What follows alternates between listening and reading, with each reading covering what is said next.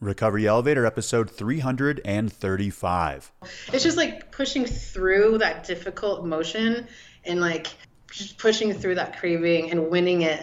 Like that determination, like feels so empowering and so good. And you're just like, you did it. You can do hard things. You did it. And you didn't wake up with a hangover and you didn't spend any money. And you're not throwing up today Life is always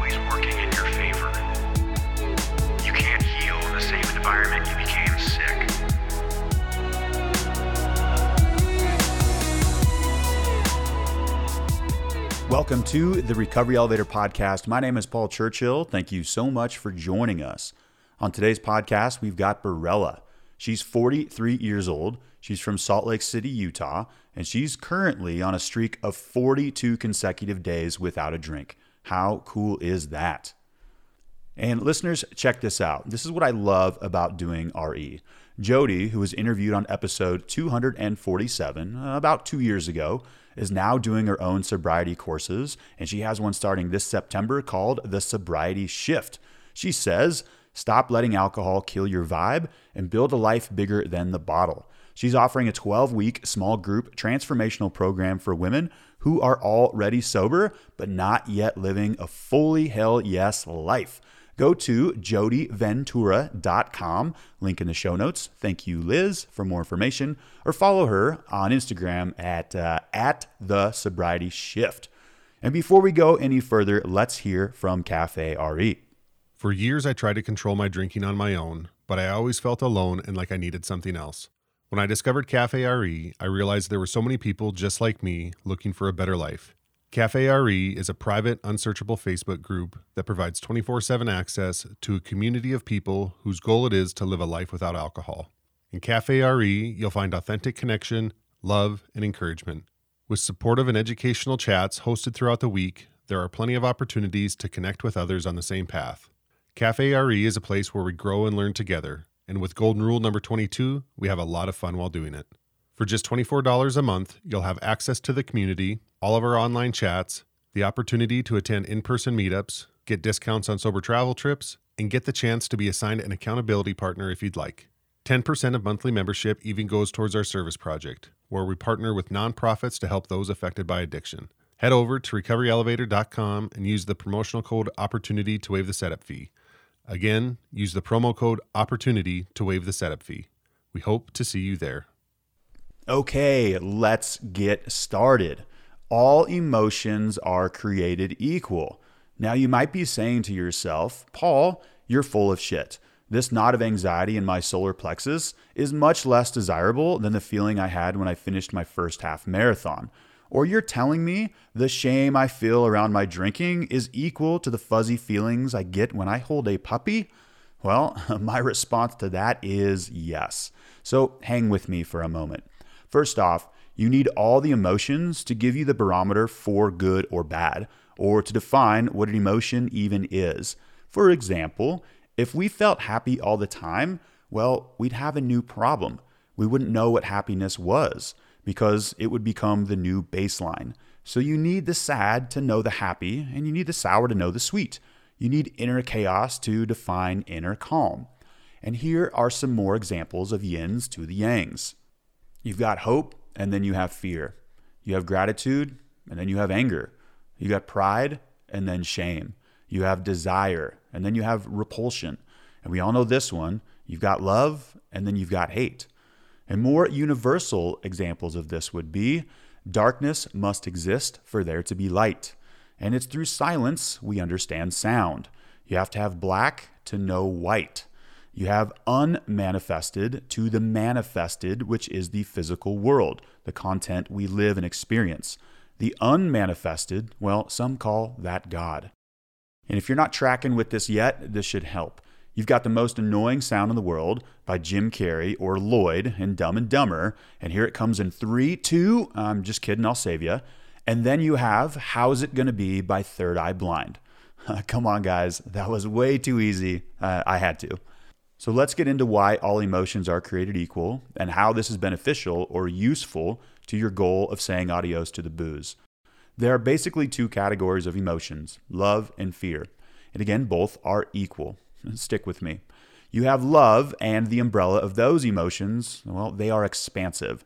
Then the other category is fear, and that wonderful basket of emotions are the anchoring emotions. We need them both equally. If all we felt were expansive emotions, we'd float off to Pluto. Or more realistically, we'd be eaten by a saber toothed tiger. Or there would be no gut intuition saying, yeah, we probably shouldn't go down this dark, unlit alley at 2 a.m. So here is why this is so useful. When we view all emotions as equal, then we don't double down on them. What I mean by that is we don't get mad that we're mad, or anxious that we're anxious, or pissed that we're pissed. And as they say down under, there's a good chance you'll end up pissed. If you're pissed, that you're pissed. I think that worked. And down there, pissed means drunk. Hey, they can't all be home run hits, guys. So when we label these less desirable emotions as bad, you've got a much higher chance of drinking over them.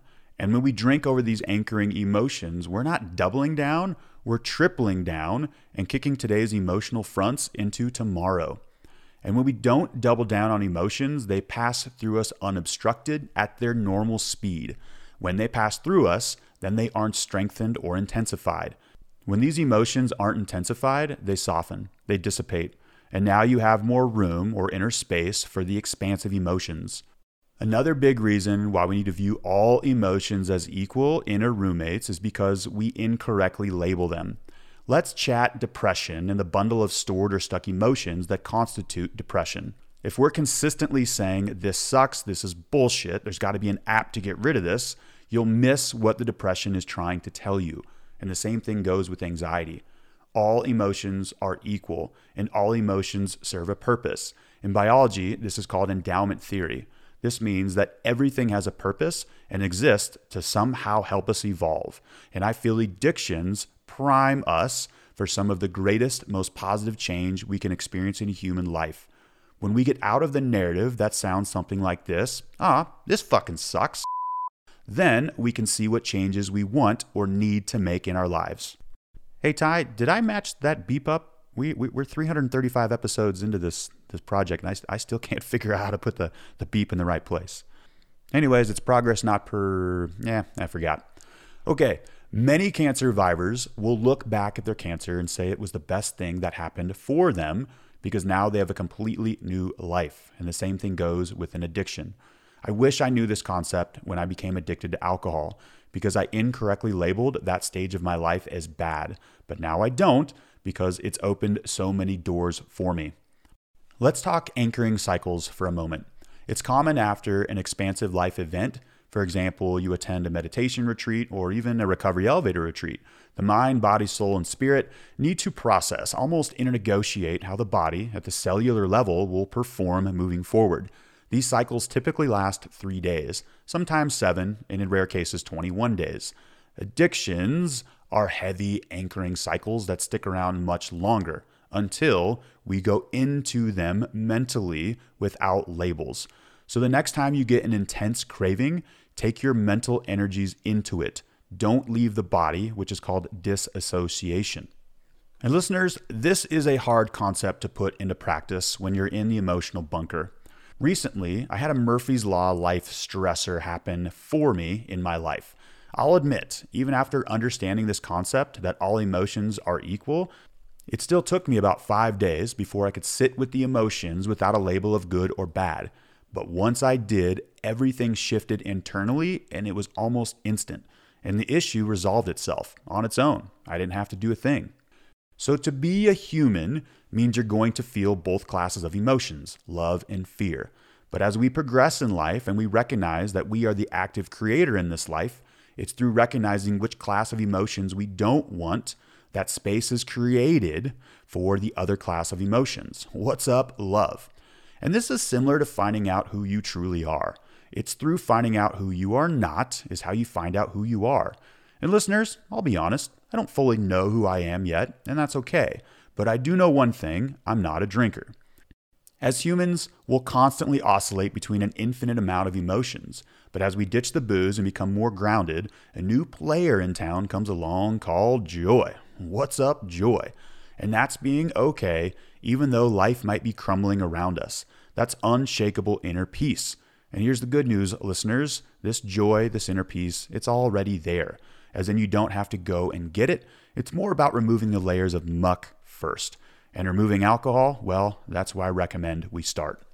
And one more thing before we hear from Barela. If you listen to the Recovery Elevator podcast way back in the vault, you may have heard me refer to my addiction. I gave it a name. His name was Gary. And currently, I'm reading The Spirit of Healing Stories, Wisdom, and Practice from Native American Cultures by Lewis Madrona. And he says that Native cultures believe that you couldn't work with an emotion, illness, or voice in the head until you gave it an image or a name. Hmm, interesting. So, next time your addiction, which is a bundle of emotions, comes knocking on the door, maybe view it as a blob of slime, like Chet in Weird Science, or something like that.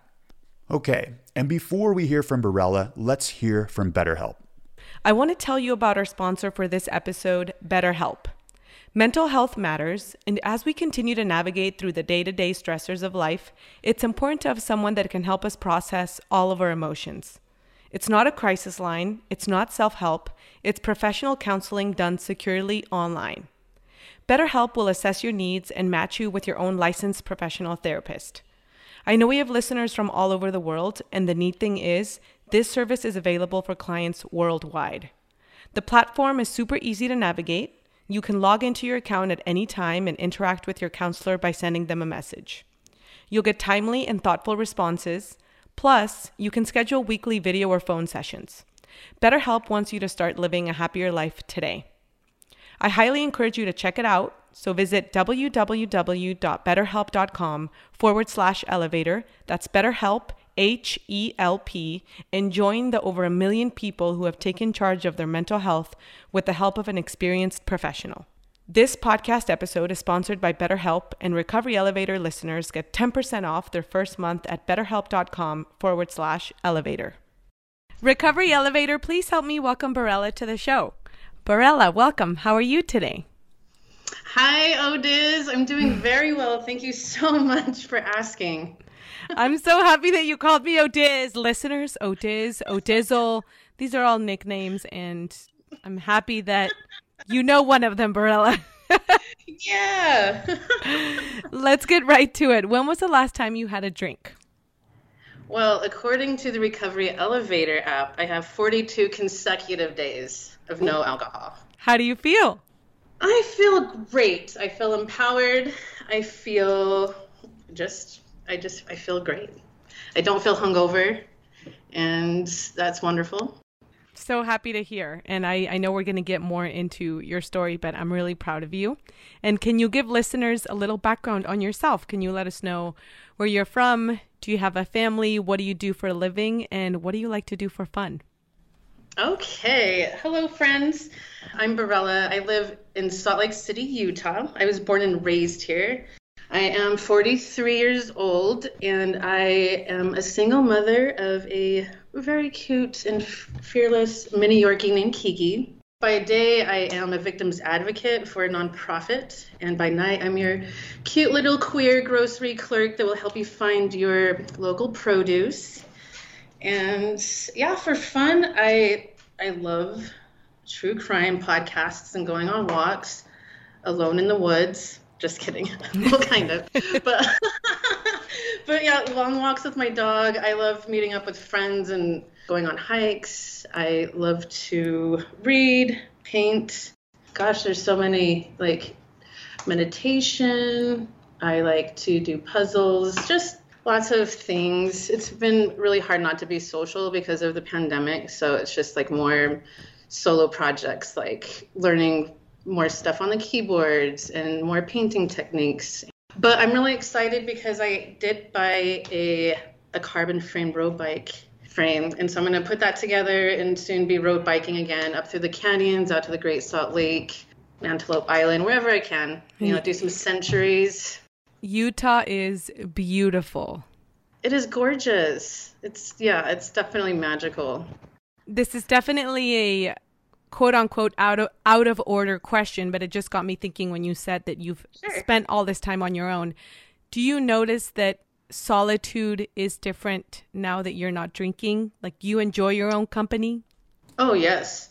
I've always enjoyed my own company. I just feel like I'm more active and productive alone this and I'm more creative. Like alcohol isn't, you know, just muting my creativity. It's not getting in the way of my focus at all. But yeah, it's I definitely feel really it feels so good to not wake up with I used to call it the fear, like the anxiety you get in the morning after a blackout or a heavy night of drinking. So uh, every morning I'm like, it's a new day. You're gonna do it. It's wonderful. Let's have them. Those mornings never get old. It feels so, so, so, so good. So I'm really happy to hear that. And Barela, give us a little background on your history with drinking. You know, when did the relationship with alcohol start?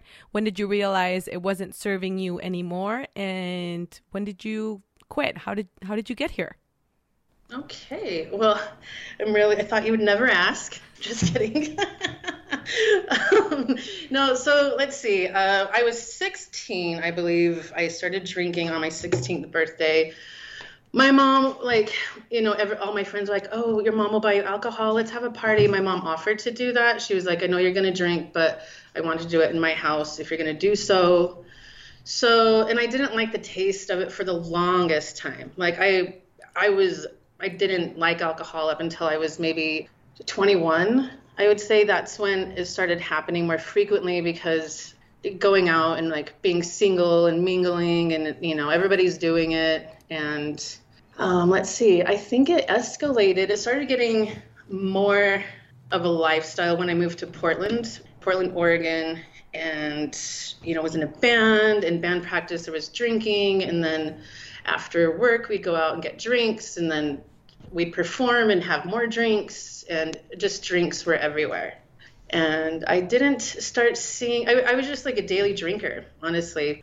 So i grew up in salt lake so obviously like the liquor laws here are very unique and you can only get booze at the liquor stores and it closes on sunday and i they don't do doubles here. There's like there's really weird laws here. And so when I first moved to Portland, I was really excited because you can buy booze at the grocery stores and like at your local market. And so I was really stoked to see that they had like malt liquor, like Old English, for like two dollars, and I was really excited about that. Anyway, so it was just drinking was a big culture for me in Portland, and I started noticing like a huge. It escalated really quickly, like in the last 10 years, I would say. I would go from just drinking like a couple of shots to doubles and IPAs all the time. Like I started bartending the last decade, and so that's really easy to do. You know, like I lived in Boston for a short, like maybe like a year, and bartending there, customers can buy you a shot. And so I would like keep my, I learned my lesson. I got really drunk one shift and could not count the money. And I just remember being like, I can't accept these gifts did you notice that you were drinking more and more? Like, were you were were just in it so much that you didn't, or did you start wondering like, "Ooh, I'm drinking a lot more than I was"? Yeah, I just escalated. I just started drinking more, and then the blackouts started happening. Mm. And I remember talking to one of my friends about that. I think I was maybe 28 when blackouts started happening, and I told my friend about it, and she was like, "Doesn't that scare you?" And I was like, "No, it doesn't scare me." But towards the end, it really started to scare me because I didn't know what was in store for me. I was just like, I would drink after work, blackout, be hungover the next day, have hair of the dog. It was just like a constant cycle from like getting drunk to being hungover, hair of the dog, getting drunk again, ibuprofen, like water, like I just coffee in between. But I definitely was, I feel like before I went on this like sober journey, I would say like the last five years, I was just chasing like the hangover like with booze and I was constantly like thinking about where I was going to get that drink next or like okay the liquor st- I got to get out of work early so I can make it to the liquor store like if it depending on my job you know like what I was doing at the time. It was just like constantly just um, obsessing about you know where I was going to get booze and stuff. And it's exhausting because it's almost like you have to manage real life in this inside life, like all of these obsessive thoughts in this equation is like another big chunk of what you're doing with your time and your energy, you know, and we don't have infinite amounts of energy. So it is Oh yeah. It is draining and exhausting. Were you surrounded by people that were kind of engaging? Yeah. Yes, I was just going to bring that up. I um was hanging out with people who normalized heavy drinking.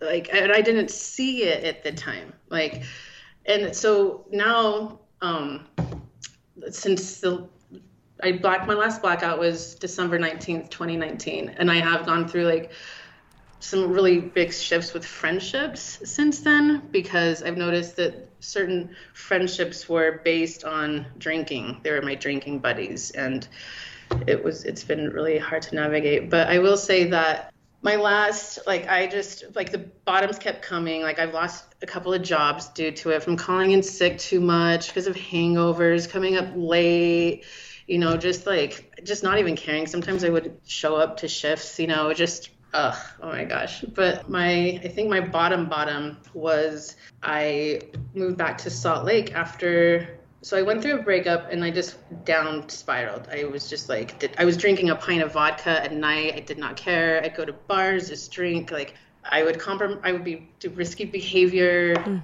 And then I moved to Nashville for a little bit to think that you know the geography move would help but it did not in fact it increased because i didn't have any friends in nashville i was in the service industry yet again and i found camaraderie in the bars mm-hmm. you know going to mm-hmm. bars and like making friends but i inevitably came back to salt lake because i just couldn't get ahead in nashville and i was living with my aunt and my grandma at the time and i bought like a fifth of whiskey old crow, that dirty bird, did me mm. wrong. but uh, so I drink a like almost a whole fifth of whiskey, and I was making dinner for me and my grandma. I feel so embarrassed to even say this, but we're all friends. We um, are all friends. we're all friends here. so um, yeah, I was making food for my grandma and I, and the next thing I know, I'm like waking up in bed. I can't move. Like my ankle hurts so bad. Like it's discolored and it looks funny. Like I know it's something is so wrong.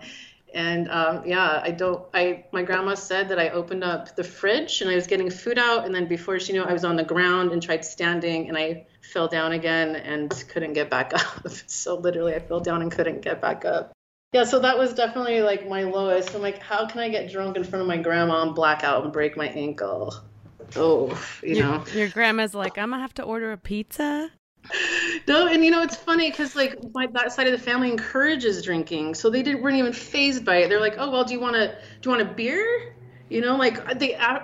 Like, yeah, like oh, it's just like she had one too many, and it's like accepted as right. one having one too many is a is a normal thing, and yeah, I mean, and I I I appreciate you sharing. I know we're all friends, but it is it is normal to feel like, oh man, this is embarrassing. I mean, I remember when I got interviewed, I was like, my kids were in the car and I was tipsy, and it's like, eh. but it is part of your journey, and it is yes. it is really normalized. You know, I I don't know which book it was or blog or podcast at this point I, I don't even know i'm getting it from all angles but someone said you know it's it's it's strangely normalized even by people that that don't drink you know if you see someone on the side of the road passed out drunk, we even like joke about it or the whole like at parties we draw on their faces, yada yada. Oh, and if right. you see somebody who maybe overdosed or, you know, like their reaction is not the same and it should be the same.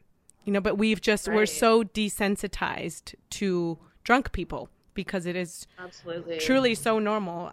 And I do want to say uh, before I, you let me know what happened when you woke up, you mentioned like relationships shifting, losing jobs, Absolutely. losing friendships. And I want to make sure that people that are on this journey always remember that there is some grief in the process. You know, you can want something better for yourself and pursue this path and still be bummed that things are going to change because they are. Like you're allowed to to have like very contradicting emotions. It's not like I'm choosing to be sober, everything's amazing, yay. Like there's definitely a lot of like push pull and I mean, grief. You know, there's a lot of grief within this journey, and it, it's normal. So I did kind of want to say that since you brought it up. So thank you.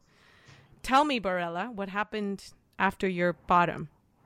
Oh man. Okay, so I was just like, and of course I've said this a million times before. I can't drink anymore. I cannot drink anymore, and this I just could like. I feel like there was always like a new bottom. I just adjusted my standards because I always felt like alcoholism was like a stepdad thing to do. Like, oh, her stepdad's an alcoholic. You know, like it was always like a dad disease or you know like related. I don't know why. I've always thought that but the universe put like made me sit down and really think about my life because i could not move. I was like bedridden for oh man for like a month and a half. Like i could only get out of bed and go to the bathroom. And unfortunately like the like everything was down. I was on the second floor.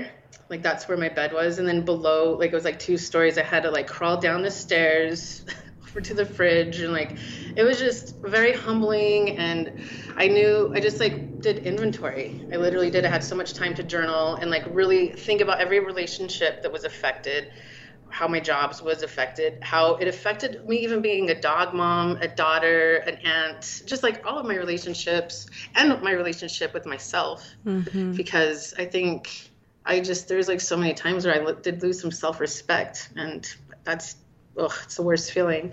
But so I knew that I definitely needed to get out, out of the restaurant and bar industry, and I was afraid to do that because the money is so good, you know. And so, luckily, oh my gosh, I'm just so grateful that I was able to land um, a job, like you know, working for the Domestic Violence Coalition, and over the phone. Like I do, you know, like phone calls and stuff like that.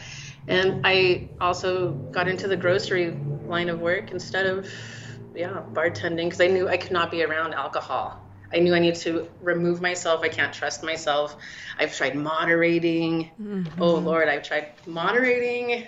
That just never works. And I just wanted a better life again, like so cliche, but it's so true. You're sick and tired of being sick and tired of your behavior, and that's where I was. And also, it scared me. Like I, felt the like extreme fear about blacking out and breaking and hurting myself so badly, not remembering it. And yeah, one of the I found recovery elevators shortly thereafter and joined RE. Actually, we can talk about that as well.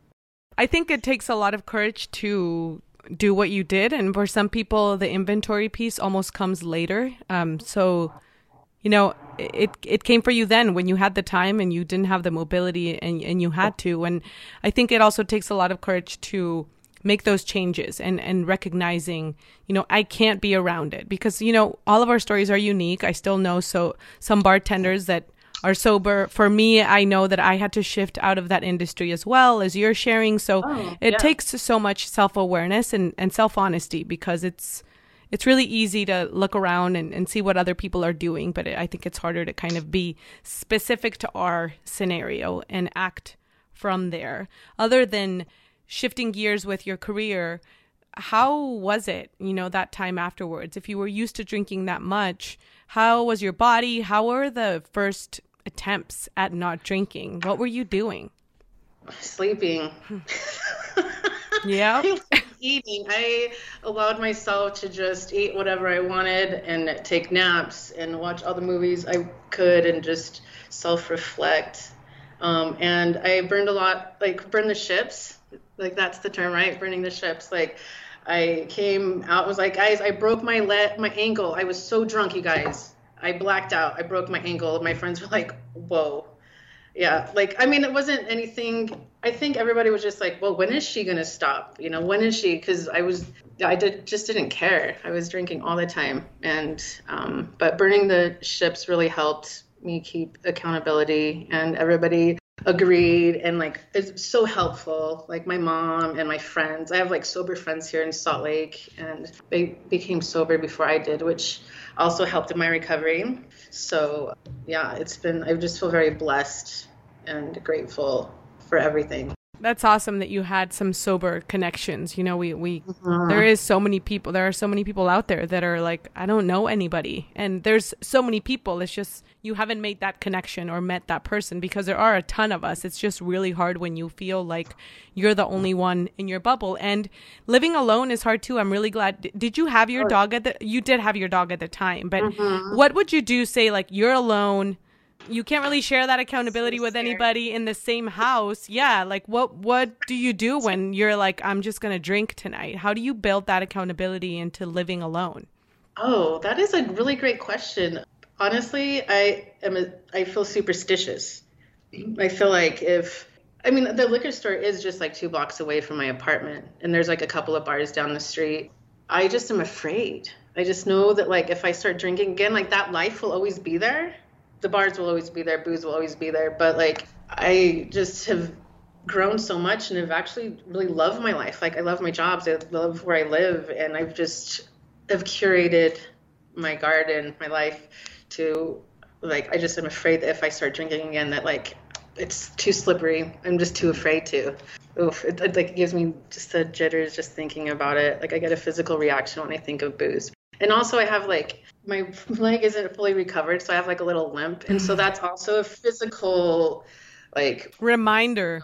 Exactly. Every day, every day I'm reminded that like because of my actions, because of my drinking, I broke this ankle. Like because of you know, it's just like a constant reminder. But I've forgiven myself. I have forgiven myself, and I'm really. I love. I can't remember which podcast I heard it on, but it's like I'm putting the discovery and recovery. Did you have you heard that one? It's like an I always tell people it's like an experiment. Like you're just getting to Yeah. know yourself. It truly is. I think there's already so much shame on shame on shame on shame and it it, it really helps, I think, feel unstuck when you look at it a little bit lightly as well. I mean, it's a serious thing, but you almost have to approach it in a you know, for me just having that lightness in every day and still incorporating fun and humor or else it's like Oh yeah. I already take myself too seriously sometimes, so I need to just I love the word discovery. You know, like I love that you shared that. Do you still or did you used to have a witching hour or a time in the day where you were like, here we go, like this is the block that is hard to get through. This is when I'm will be contemplating drinking. Did you have to change maybe habits around certain times of the day where you would be triggered or would want to drink? No, I think the no, not really. I just all the time, all the time. I'm like, okay, let's get breakfast. Okay, I'm gonna have a mimosa, or I'll have a Bloody Mary, and then don't drink too much. You have to go to work, but then.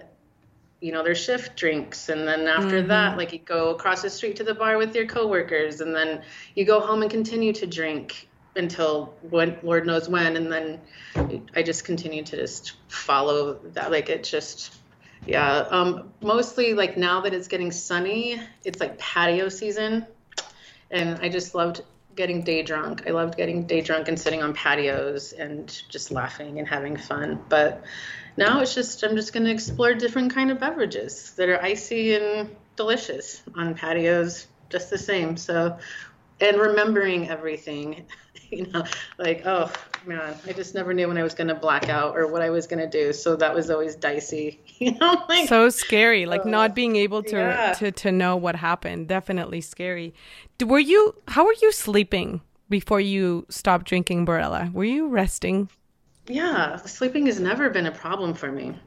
Yeah, sleeping is, I just, I love naps. I take naps every day. they're uh, amazing Yeah, I do. I love naps and sleeping. Like, that's never been a problem. I think what I've noticed, um, the only times I have, okay, so December 19th, 2019 was when I blacked out, broke my ankle.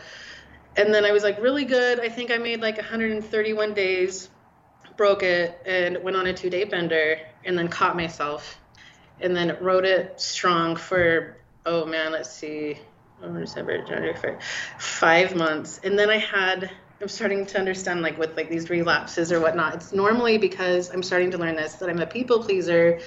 And so i had like this house guest come visit and she said she was only going to stay with me for two days. And my apartment is like so tiny. It's just it's a studio. You know there's like a, a murphy's bed but like i can pull out. But it's just I like my space. It's mm-hmm. small. And when she was overstaying her welcome, I was like, I just needed to, that anxiety. I don't know. I was like, let's go have a drink because I wanted just to get out of my space and like go out, like take her out. And like, I noticed that like, that's the, only two times I've ever drank since this process have been because I'm compromising myself for others. And then I'll drink to make the situation less anxious or like tolerable. Like I don't know why, why I would think that. I would always think that like drinking would help me tolerate situations and people when really I would just bottle things in. And if I got too drunk, the truth would come out and then I'd get in trouble and then not remember ever saying anything, just knowing that like that bad feeling the next day, being like, uh oh, I think I need to apologize. And that is also so relieving too, not waking up with like the uh ohs. A hundred percent. And you know, I love that you're within your discovery, you're starting to notice why, the reasons why you drink. You know, it's really important. And we love mm-hmm. asking, like, do you know why? And relapse has a very important role in this journey. I also feel like I love talking about that because it happens to more people than we think. And we learn so much. For me, I had to also kind of detect a pattern the way that you detected a pattern. And only by detecting the pattern can you probably maybe not entirely preventing prevent it from happening in the future because we never know but at least having a better understanding of why things are happening and and why we react in certain ways. So you know i love that you have still that self-awareness to kind of get to know yourself. And i think to be honest that it's i'm also a people pleaser and i think being sober i'm still working through that and it's almost harder sometimes to stay mm. with myself, you know, because if I was drinking, it'd be easier for me to go with the flow and maybe do things that I didn't really want to do. But because I was oh, a little buzzed, I would be like, whatever, we can just go. I don't really care. But it's now that I'm fully present, I've had to learn with that people pleasing. Now I'm like, well, what do I have to do? I have to learn boundaries and I have to learn to say them Right. To say them mm-hmm. while I'm sober. So I'm feeling the awkwardness. I'm feeling the awkwardness of new mm-hmm. behaviors. I'm feeling potential rejection from people. Like I'm feeling everything. Sometimes I don't even know what it is, but that's Yeah. really hard as well. And I realize sometimes I would go back to drinking because that felt easier than actually doing the thing that is healthy, but really hard to do sometimes. So it's Oh, it- absolutely. it's a learning process for sure. Totally. And just recently, um, and this is like shortly after the last time I drank, um, was the Grammys, I think it was, and Fiona Apple, like on her story, said something like, She didn't not going to go. the Grammys. Yeah, because she wanted to protect her sobriety. And I'm like, yeah, yes, girl. Yeah, that's exactly so inspiring, you know. And like, I feel like I'm going to use that next time somebody wants to stay at my house. I'm like, no, girl, I want to protect my sobriety. So I'm sorry, but you're to have to find somewhere else to stay. Like, just protect your energy, as you say. We got to protect our energy. And yeah, like boundaries for sure. I'm struggling with that, but I'm getting better and better every time I lay one down. It's just, yeah. And then my drinking friends are having a hard time with particular boundaries. And so I've lost like two really good friends because of certain boundaries I'm starting to have. And so it's kind of cool to see. Like in my early recovery, I listened to Recovery Elevator all the time. And uh, Paul said something about like friends being like the leaves on trees or something, some fall away, but then you grow more, or something along those lines. But it was really nice, and I definitely can relate to it for sure. Yeah, because it is hard. Like I said, that grieving process, and when you really Mm. try to couple it with acceptance, and like sometimes I I like to think, you know, similar to the leaves and the trees, it's like maybe that friend already fulfilled the role in my life that needed mm-hmm. to be fulfilled, and vice versa. You know, I'm not. Some people are going to let me go as well, and it, it, it is hard in practice. But I think that just having that parallel understanding of no control, which is sometimes what we seek when we're drinking, and non permanence, like nothing lasts forever, it, mm-hmm. it's helped me because I do feel like for me, type A likes consistency, likes to know outcomes, likes control. That means change is really difficult for me. And I feel like mm. there's that's what I've had to learn, you know, to just like let go. yeah, So hard. Go is definitely a practice for sure. Yeah. What are some tools that you use every day to protect your sobriety, Barela? Oh gosh, my favorite is just like waking up in the morning and doing my gratitude prayer, and then um, just thinking about how, like, what goals do I want to do for today. I make my bed, I sage my apartment, cleansing energy. Yeah, I just set my intentions, and that's mostly it. I would say, and listen to podcasts like while I get ready. Um, I listen to a lot of recovery podcasts. I just discovered like the Seltzer Club I think that's what it's called. Um, yeah, I just discovered them yesterday, so that's pretty cool. And, There uh, are elevators. So many podcasts now. It's amazing. So good. Yeah. Recovery Elevator is my favorite though. Yay! no, truly, there are so many. I mean, I love listening to other people and see what they're up to. And, and I think this is a business where we need more people doing it. There's no competition, really. We need just more Oh, people yeah. doing it. So Totally. it always makes me happy to hear that people are finding other shows. Paul says that when he started, it, there were barely any, and now there's at least 50 recovery podcasts on iTunes, and and it's pretty cool. I feel like we're definitely growing and hopefully taking over the world one day. Yeah, totally. I love it. if you do get a craving, Barela, what is your go-to strategy? What do you do? I talk to myself, to be honest. I'll be, I'll just be like, all right, why are you feeling this way? Like, where's this coming from? I try to locate, like, what feeling it is, why I'm feeling that way. And if it's like really strong, like where it's like, I just need a drink, like you're, like the liquor store is just right there. Like, I just do, I play the tape forward, you know? I'm like, okay, especially like if I'm like angry or like just feeling really stressed out like if i get drunk i just know that like i'm reactive when i'm drunk and i, I make, do not make the best decisions. And mm-hmm. that's not the best version. Like i just want to not go there. And so i just yeah i play the tape forward and because I, just I live by myself, and if I get drunk and I break my other ankle, Kiki, my little five pound dog, can't like take me to the doctor. you know, she can't like bring me water. And you can't take her to the dog park. You can't take her to the dog park, and she'll be upset. I know she'll be sad, but yeah, the cravings. Yeah, just recently I went through something very stressful and painful, and I'm so proud of myself. It's just like pushing through that difficult emotion and like just pushing through that craving and winning it.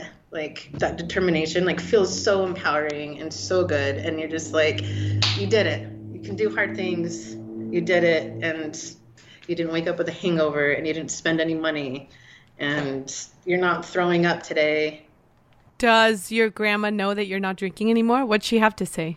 Oh, that's a good question. I don't know. Honestly, I haven't been over to visit in quite a, I, would say like a good eight months because it's, they kind of live off the way. But sh I have not told her, but, she also has like dementia, like, so she's not like she's going to remember anyway. But I have not burned the bridge on that, or burned the ships on that side. I haven't told my aunt either that lives in that house that I hurt myself in that I've been quit drinking, but I don't know why. I just feel like I have everywhere else. I just haven't done that yet. The time will come when it feels right. yeah, I just feel like I'll go over and visit and just bring my own like soda water there. Um, maybe bring my aunt a six pack and just play it casual and be like, I'm not drinking today, or just not. Because I, I feel there's the kind of that they would kind of poke fun at me for doing that, you know, and like.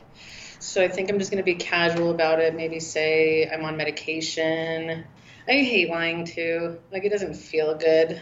No, But- but uh, you know, we were talking about this in one of the courses, in one of the ditch the booze courses, uh, when they when Paul was explaining burning the ships, and that it means that you tell people of your decision. And I was thinking, you know, there's different levels of that, and he also talks about that. But I think I read it on a book by Pema Chodron. She said, like, we have a comfort zone, and of course, it's we hear it all the time, like go outside your comfort zone, yada yada, which is basically what you're doing when you're burning the ships. But she says, you have to be very mindful because if you go super far out, you can create a, a, a negative feeling or trauma even like if you're trying to learn to swim in open water and you just ask like a helicopter to drop you in the middle of the ocean like you'll be so traumatized that you won't be able to grow and and fulfill that like the idea of actually being in your comfort zone will be won't even happen because you just got too it, you went too far out. So she's like oh, maybe yeah. you got to go on like a 500 meter swim first and then and then after some time okay helicopter i'm ready for you to drop me in the middle of the ocean. You know it's we, we do have to kind of honor that pace because that is very unique to us and to the relationships that we have and the people that we are going to tell. And I, I I know that lying sucks, but I think it's also in a way you protecting your energy because Thank you. you know Yeah. I, I think you do have to honor what feels right to you. So give yourself some credit. Give yourself some credit. Thank you. Very wise. Thank you. I also feel like there's a point where you just don't care. And I was laughing so much because we used to, here at the house now, my husband's sober too. So we used to, if we had people over, say, like, just bring whatever you want to drink because we're not, we don't drink. So there's nothing here that you could drink. Okay. So people would show up with their, with their with their beer, wine, whatever. Now we don't even t- like. What do we need to bring? Nothing. We'll have stuff here. And then when people show up, we're like, Heineken Zero or kombucha. Like we don't we have no shame. We're like you're drinking NA beer or or not. Like that's the those are the options. And then we have we have normal drinker friends who will just be like drinking NA beer and it's kind of comical, but it's like eventually people Love just it. go with it. Absolutely. Yeah, I love that. Awesome. Barela, what has been an unexpected perk for you on this journey? I really, hmm, I my intuition has been more on point. I feel like um, I like to, I pull tarot cards every day. I like to do little readings and stuff, and I feel like my intuition has definitely improved. And um, I've been practicing. Well, I've always wanted to learn remote viewing. Do you know what that is? Mm-mm. Tell me. It, it's basically they're coined like okay so there are these like spies like from like i want to say like world war ii where they used their like psychic abilities to spy on like people that we were spying on and like hostages and stuff like that so they were called like the third eye spy and so it's just been fun um kind of exploring that like they're called targets, but really just try to locate objects with your mind. Anyway, there's lots of YouTubes. You can look into it if you're interested. But also, I can't believe how much money I'm saving. Like, I was always like, oh, I wish I could. Like, those are some really nice jeans. I wish I could afford those, you know, designer sunglasses or, you know, like I just all of a sudden, like, wow, okay, uh, this is great. I can finally do nice things for myself. Like, I feel like I'm giving back to myself so much more than I ever have before. And it feels wonderful. I feel empowered and happy. And I feel like I have just have more love to give and share because of it. And yeah, I feel like I look better. I feel better. Um, and yeah, my creativity, just like everything is just kind of been, I'm just so surprised. Like for the longest time, I always thought like, I couldn't imagine like not drinking, you know, like, oh, well, the holidays are coming and it was always some celebration to drink, you know, like happy, happy celebration drinks, a sad celebration drink. Like, and I never thought that I would be able to. Now I'm just like, no, that's, and that's just bad for me. Like, I, and I'm glad that I figured it out now, you know, because like, um, in my early days of sobriety, I was able to still meet up with my friends who drank at bars and I would just have a soda water and sit with them. But by doing that, I realized I just like paid attention to people who were also at the bar at 1 p.m. during the day. And they were all like older, sad people. And like, um, or at least, yeah, like complaining, just like, just everything was just so hard. Like, just, you know, eavesdropping on all these other conversations and just even like the body language from everybody was just like sullen and, um, and it's just not cute anymore. I think like in your early 20s, like it's something to go out being social and everybody's drinking and oh yay, let's get them. And then like mm-hmm. here comes your 30s and it's like more sophisticated. You know, you're drinking your wines and your old fashions and your craft beers or what have you. But like, and then there's some, then there's like that point in your life, or so I see it, where you just become that older person that's sat in a bar. And still drinking. daytime. Yeah. Yeah, and just like being sad and like your whole life was lost, you know? Like like what memories do you have other than like drinking? Like I want to look back on my life and have just like wonderful memories instead of full of blackouts and, you know, injuries. That's wonderful. You know, we, we get young people curious about about this journey and, and they truly do feel like they're gonna miss out because it is truly a part of being young for so many people. But pretty much everyone who's older is like, do it as young as you can. You know, it, it's true. And I feel like we're debunking a lot of the myths around mm-hmm. sobriety with, you know, it is very creative. Exp- it's a very creative experience. It's fun. There's more NA beverages on the market than I've ever seen. You know, I feel like I'm, I'm really excited for young people who are getting it early on. Yeah. So it's it's really cool. And yes, of course you are saving money, looking better. I mean, there are so many perks. so I'm glad you're in this journey. It is I'm time glad you're here too. for the rapid fire round. Woo! All right, let's Are you- get 'em. all right. What is it? 30 seconds or less for each Okay. answer. Are you ready? I'm ready. All right. What would you say to your younger self? Uh, trust your intuition and go. If it feels heavy in your heart, go against it. And um, only bad things happen after 1 a.m. So go home. like, go- like, bad things happen after you know 1 a.m. Go home. Just yeah. I think that's what I would say. What's your favorite non-alcoholic beverage, Barela? Oh my goodness, my favorite. Not, oh geez, there's so many right now. There's this new mountain water that comes in like a tall boy. It's called uh, Liquid Death. Have I you- love it. It's so cool. It's so delicious. Yeah, I really, I've been really into those. And my friend Kalani, she uh, makes these like tinctures that she, she's a woods witch, and so she goes out and picks the berries and like the stuff from the forest and makes tinctures to put in your drink, like bitters. So it's like a fancy Lacroix.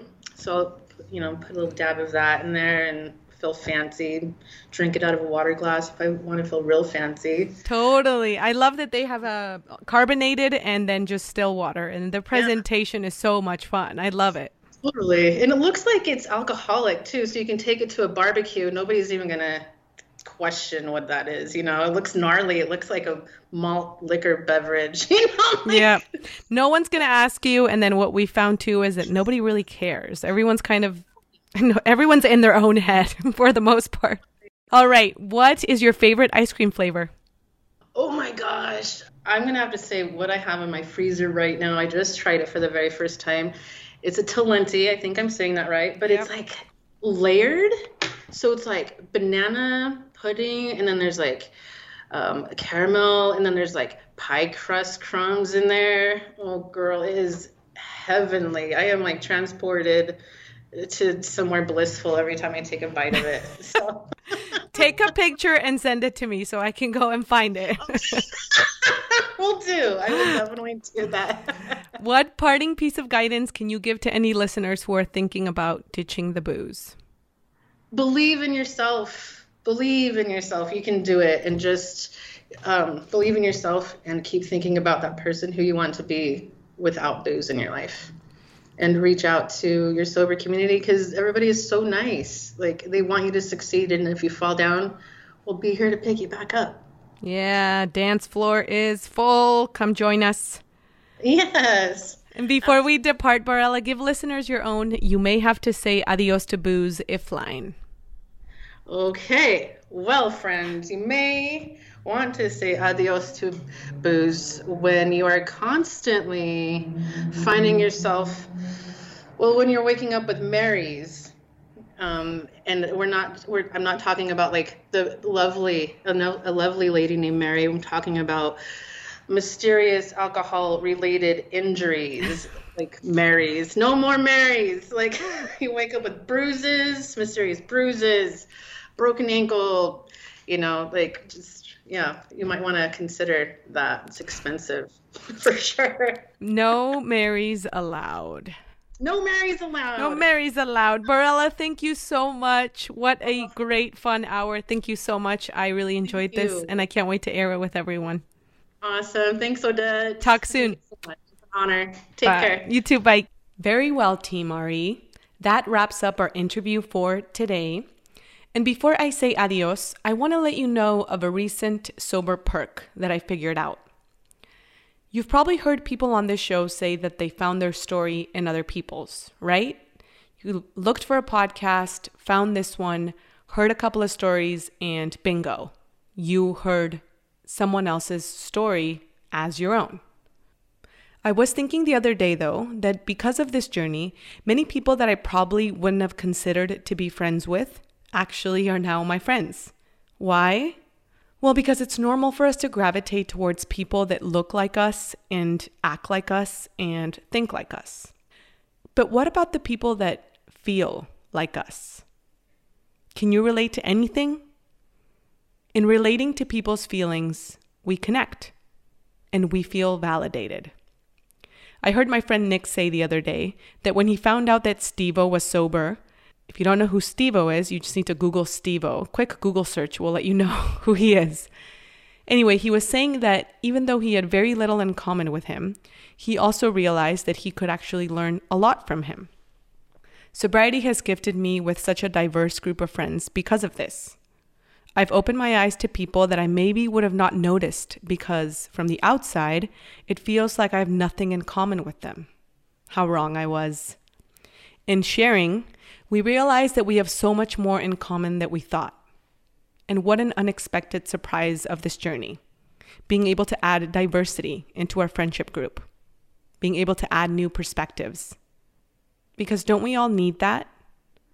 Just some food for thought. Remember that you're not alone and together is always better. Recovery elevator, you took the elevator down, you got to take the stairs back up. You can do this. I love you guys. Story. Get out of the story and use the mind to locate the body. Move the energy inside by talking, walking, and most importantly, trusting that the body already knows how to do so.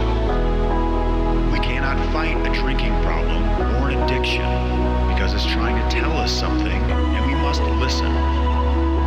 It's nudging us in a certain direction. Listen to the heart follow your gut intuition. This will never mislead you.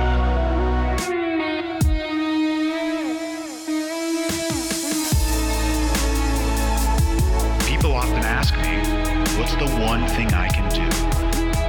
My response is always the same burn the ships.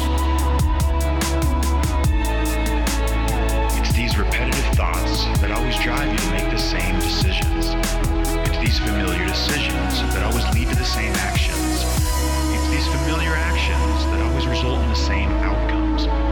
It's these same outcomes that constantly result in the same emotions. It's these familiar emotions that give you those familiar feelings. And it's these feelings that always lead to the same thoughts, thereby completing the cycle. If you can recognize this, you will be empowered to change your thinking.